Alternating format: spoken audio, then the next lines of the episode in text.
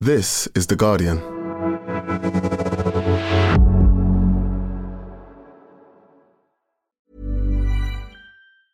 Tired of ads barging into your favorite news podcasts? Good news. Ad-free listening is available on Amazon Music for all the music plus top podcasts included with your Prime membership. Stay up to date on everything newsworthy by downloading the Amazon Music app for free or go to amazon.com slash news ad free. That's amazon.com slash news ad free to catch up on the latest episodes without the ads. Introducing Wondersuite from Bluehost.com. Website creation is hard, but now with Bluehost, you can answer a few simple questions about your business and get a unique WordPress website or store right away. From there, you can customize your design, colors, and content. And Bluehost automatically helps you get found in search engines like Google and Bing.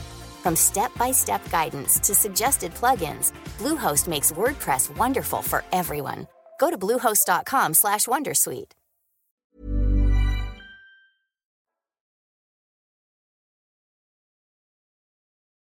Welcome to The Guardian Long Read, showcasing the best long form journalism covering culture, politics, and new thinking. For the text version of this and all our long reads, go to theguardian.com forward slash long read.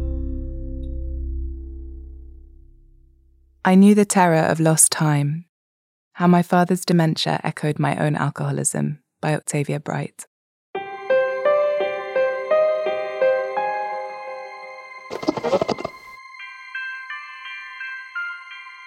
The radio was playing in the background of my parents' kitchen the first time my father forgot how to eat.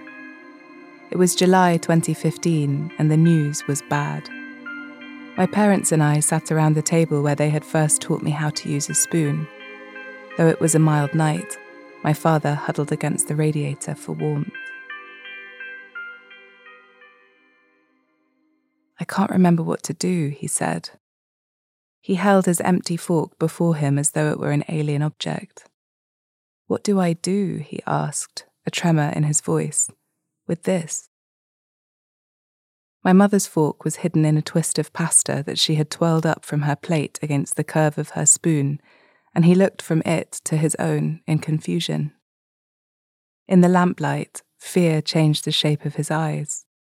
He knew a fork is not something you forget how to use. I glanced at my mother. She and I were now on the same side of an invisible boundary separating us from this man we loved. We jumped into action, wanting to wrap him in humour and solutions. My mother cut up his pasta while I showed him another way to load up the fork. His expression was one of childlike relief. It would be untrue to say this forgetting came as a surprise to any of us but I've since thought that one of the most complex dynamics in a family is navigating everyone's right to denial. I was very familiar with denial. Three years earlier, I had stopped drinking.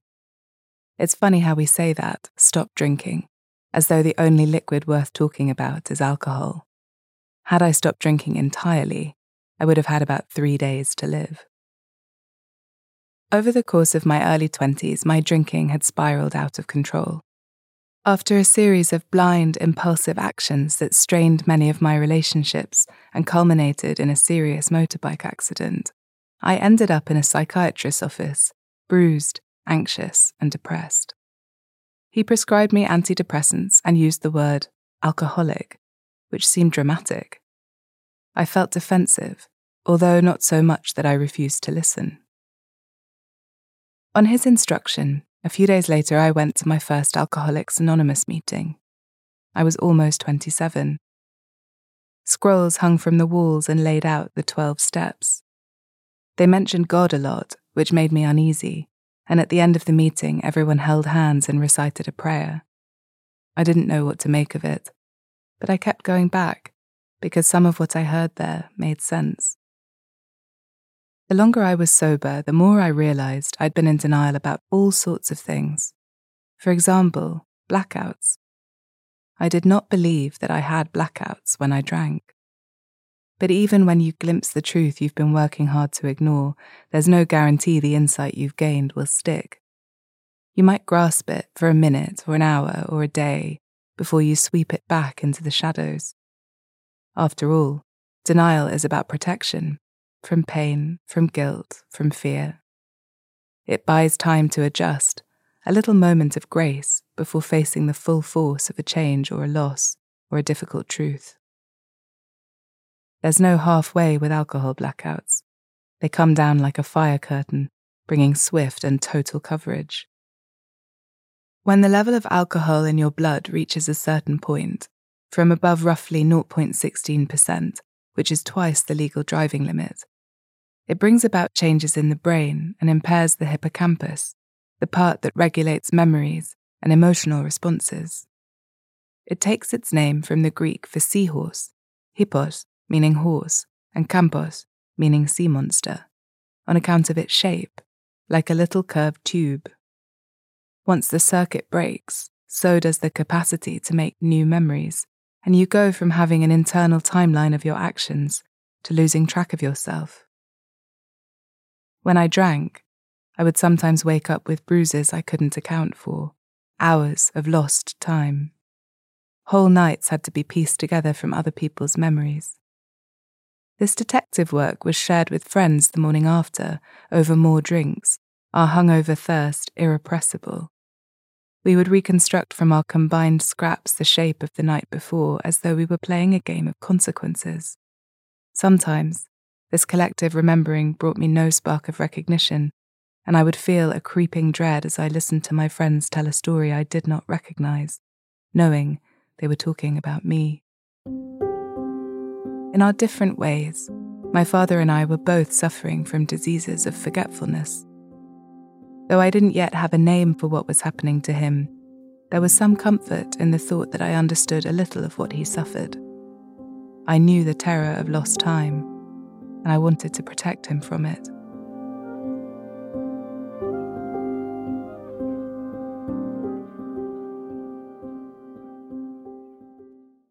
In my experience, addiction is rooted in the will to forget. And if addiction is about forgetting, recovery is an act of remembering, a slow reconnection with the parts of yourself that have slipped out of reach. It was late spring in 2015 when it first became clear that, while I was trying to rebuild myself, my father was sliding in the opposite direction. The edifice of his mind had begun to dismantle itself brick by brick. My mother and I knew it and did not want to know it, so we became forgetful too, complicit in the cover up. Although it was reasonable for a man in his early 80s to lose track of certain things keys, glasses, telephone numbers I began to notice a different tenor to these losses.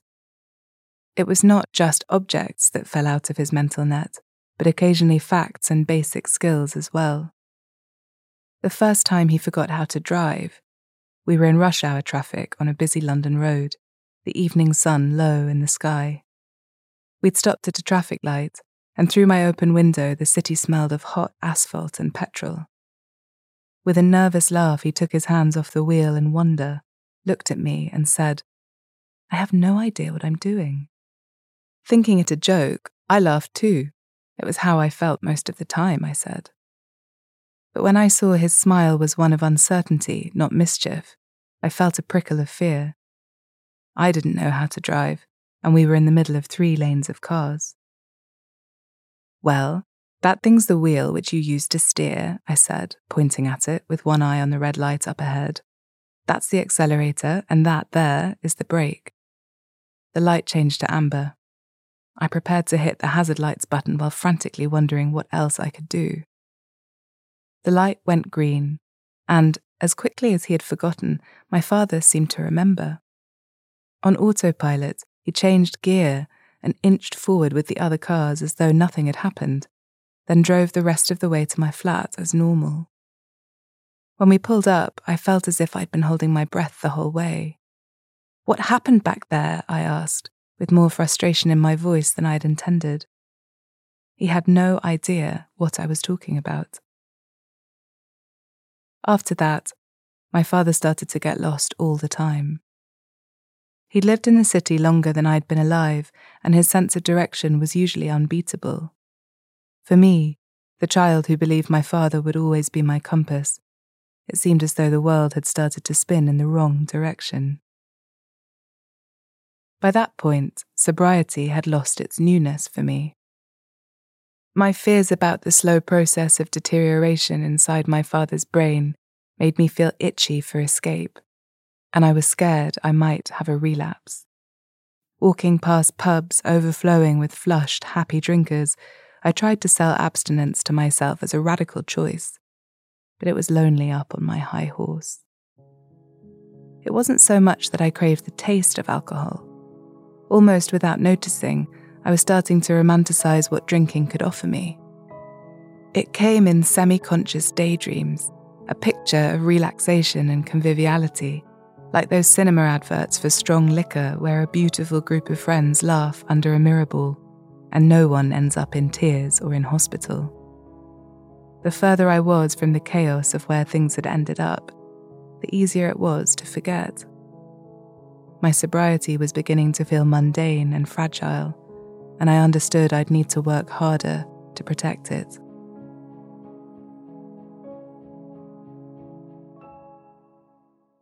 I had been going to weekly AA meetings for a while.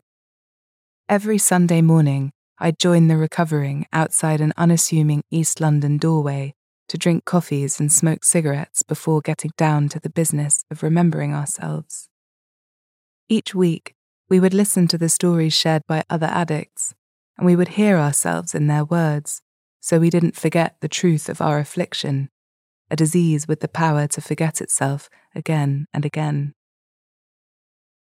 With the tools I learned in those church basements and municipal halls, I worked to build a life in recovery. I made friends with people I met in the meetings and tried my best to monitor and accept my addictive tendencies. But as I turned further away from the mess and risk and pleasure of living, I often wondered whether this new structure was nurturing or simply restrictive in a different way. In moving from addiction into recovery, was I actually any closer to being free? I still felt vulnerable, more vulnerable than I had before I got sober because I had nowhere to hide. At the same time, there was no avoiding the reality that my father grew more vulnerable by the day. His was a disease from which there was no recovering, and as his condition worsened, small but vital details continued to crumble from the edges of his mind, things essential for reading the world letters, names, and gestures. Nouns were becoming elusive, numbers too. While my attempts to become responsible had led me to a wariness of pleasure. My father only wanted to eat ice cream and apple pie.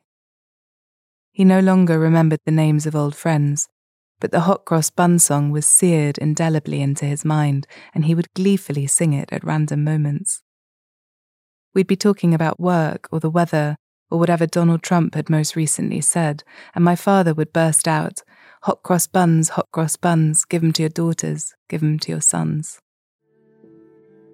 At first, it felt like a game to be swapping roles.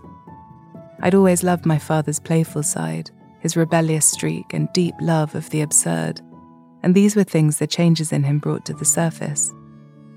But he had also always been a steadying presence in my life, and I was afraid of losing my anchor.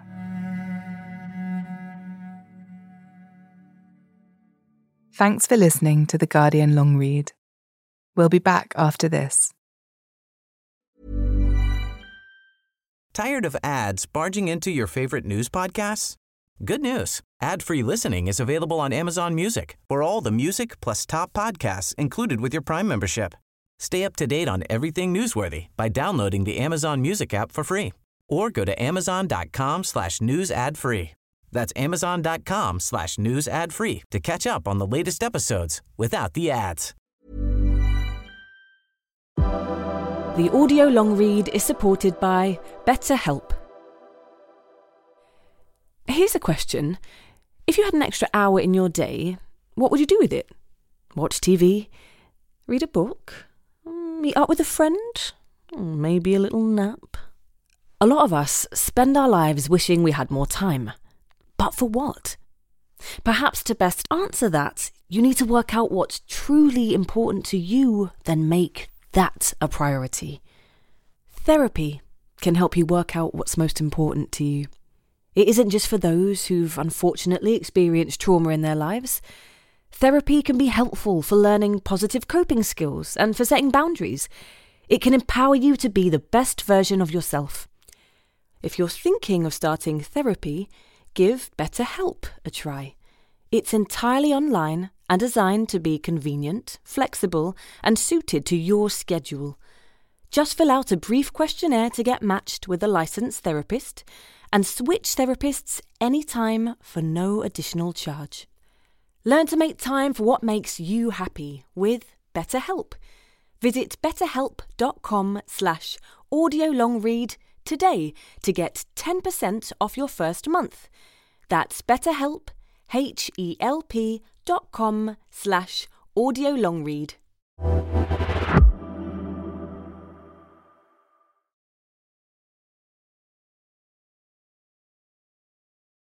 Welcome back to The Guardian Long Read.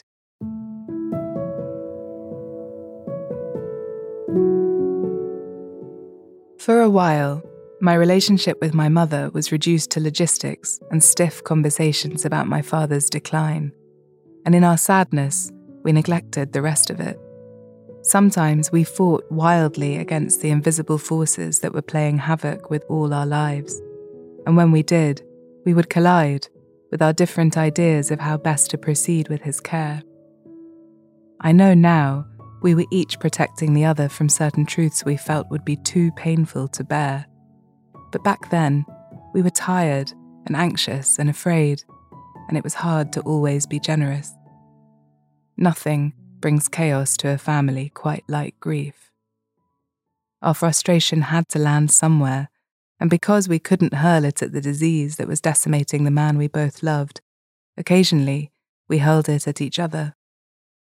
For a time, it wasn't just him we lost, but one another too. It's terrible that in a moment of stress, an unkind word can feel like a catharsis. For his part, my father was becoming a more difficult patient. Paranoia meant he grew suspicious of things that were designed to help. He would tear off the patches that delivered medications supposed to ease some of his symptoms, and although he was now worryingly shaky on his feet, refused to use the elegant walking stick we got for him. I started to find small, colourful piles of pills nestled between books on the shelves or at the bottom of vases holding flowers that died suspiciously fast. Turns out lilies don't like donepezil. Though his ability to be rational was lost, these acts of defiance in the face of the inevitable were small ways he could feel the comforting shape of his agency, which was something I understood. The weeks unspooled in a monotonous chaos of lost things teeth, glasses, sandwiches, people. I learned how to tread the line between persuasion and manipulation. He was now too frail to do much by himself. In the wet January of 2016, my father was diagnosed with a form of Alzheimer's known as mixed dementia. The news landed in our family like a meteor. That I had seen it coming for a long time did nothing to mitigate the devastation when it hit. My mother and I tried our best to adjust to the unpredictable pace of the disease. I learned that in Alzheimer's, as in alcoholic blackouts, the hippocampus is one of the first areas of the brain to suffer damage. This is why forgetfulness and an inability to form new memories are often the first symptoms. Now we had a name for the deconstruction at work in his mind. My father found himself bound by a new set of rules no keys, no car, no going out alone. We locked the front door from the inside like guilty jailers, ashamed of ourselves waiting for him to realize he was trapped. The progression of his dementia made me think about identity. At this early stage in his illness, those who didn't know him well couldn't necessarily tell that he was out of sorts.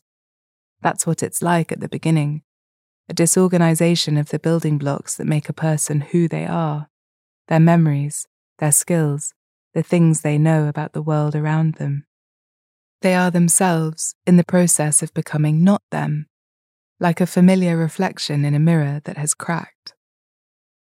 Who are we without our memories? If they disappear before the rest of us, what's left? Before long, a new expression started to settle on my father's face, one of optimistic simplicity. It was comforting to think of what was happening to him as a slide back towards some kind of childlike state, but the truth was less consoling than that. Loving someone with dementia is more like watching sinkholes open up right in front of you. Somehow, you have to accept constant uncertainty. Watching his dementia take hold also changed how I thought about time.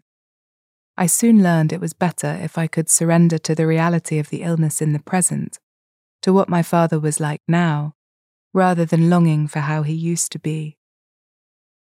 Painful though it was, as he slipped further towards silence, the impression of the vigorous alpha man he'd once been softened and was slowly replaced by the quiet, benign presence he had become.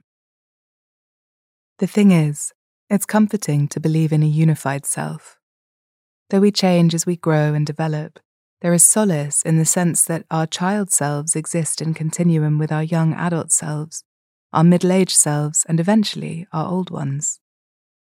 The idea is that we grow in wisdom and experience and learn from our mistakes, but there is still some essential usness that carries us through from cradle to grave. Memory is one of the ways we hold on to it. Stories are another. The accounts we give of ourselves and the versions of us they cement in the minds of others. But really, all we ever have is an impression of who we are, made up of our hopes and beliefs about ourselves, our denials and repressions, our habits and obsessions, and the versions we see reflected back by those around us. So, what happens when a person stops being able to tell their own story? Memory and narrative give us a sense of wholeness, and the lost time of alcoholic blackouts and the lost time of dementia are missing bricks in the construction of a coherent self. For the addict, the drive towards oblivion is partly the drive to escape from the self, to forget our pain and live at least momentarily, in the now. I tried to see what awaited my father in this way. As his disease progressed, I knew it would claim more of his autonomy and independence. But maybe it would also take him towards a different kind of freedom, one of unencumbered consciousness, a life without regret or anxiety, lived in the present.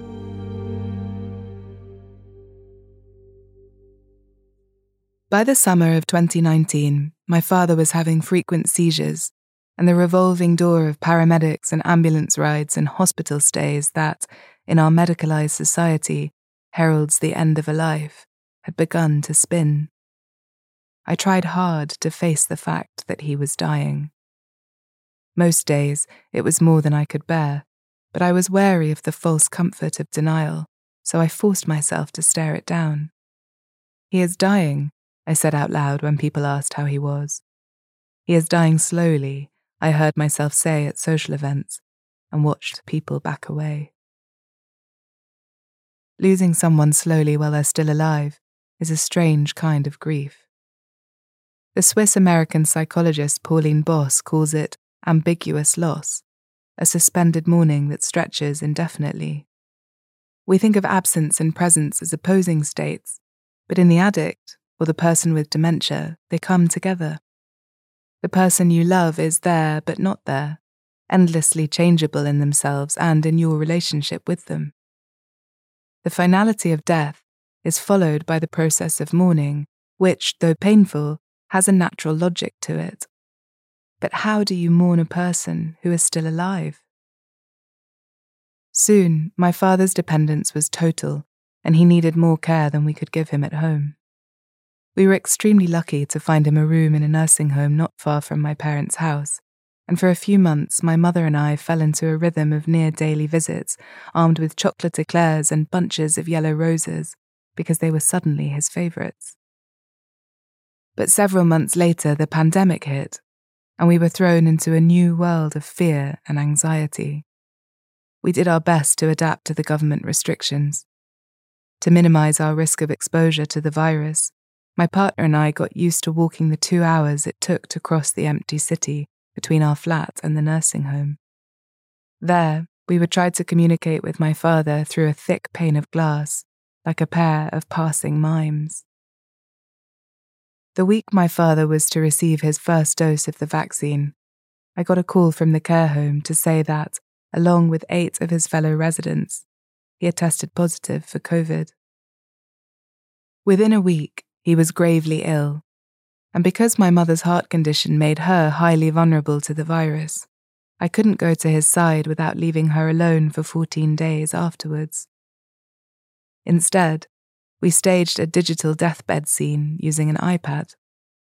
We spent his last days watching the rise and fall of his chest and listening to his ragged breaths as carers and nurses in masks, protective bodysuits, and surgical gloves risked their own health to ease his transition. Eleven days after he caught the virus, he died. My grief was intense and physical, a deep ache, but to my surprise, I didn't want to escape it. I had been worried that when this time came, the pain of it might awaken my addictive drive, but the truth is, I had been living with grief for years. This final loss was different from those that had come before, but not worse, and I found that denial held no appeal. I wanted to feel the weight of it. It's two and a half years since my father died. The image of him that was faded by dementia is gradually being restored to full colour. Just as I carry the imprint of my younger, wilder self within who I am now, I'm able to hold in mind the person he was before the illness and after. I'm starting to remember the man who could remember.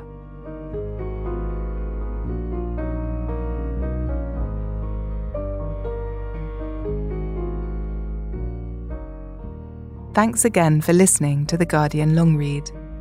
That was I Knew the Terror of Lost Time How My Father's Dementia Echoed My Own Alcoholism written and read by Octavia Bright and produced by Nicola Alexandrou.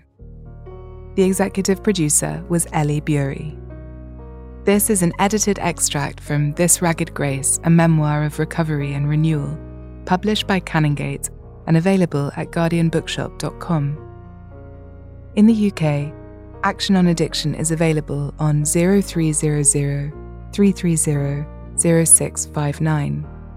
In the US, SAMHSA's national helpline is at 800 662 4357. In Australia, the National Alcohol and Other Drug Hotline is at 1800 250 015.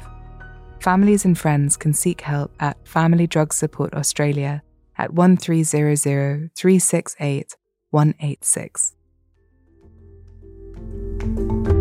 For more Guardian long reads in text and a selection in audio, go to theguardian.com forward slash long read.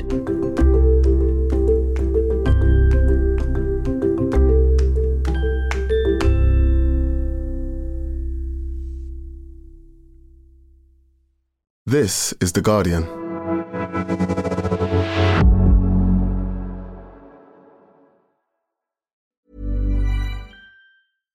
Tired of ads barging into your favorite news podcasts? Good news. Ad-free listening is available on Amazon Music for all the music plus top podcasts included with your Prime membership. Stay up to date on everything newsworthy by downloading the Amazon Music app for free or go to amazon.com slash news ad free. That's amazon.com slash news ad free to catch up on the latest episodes without the ads.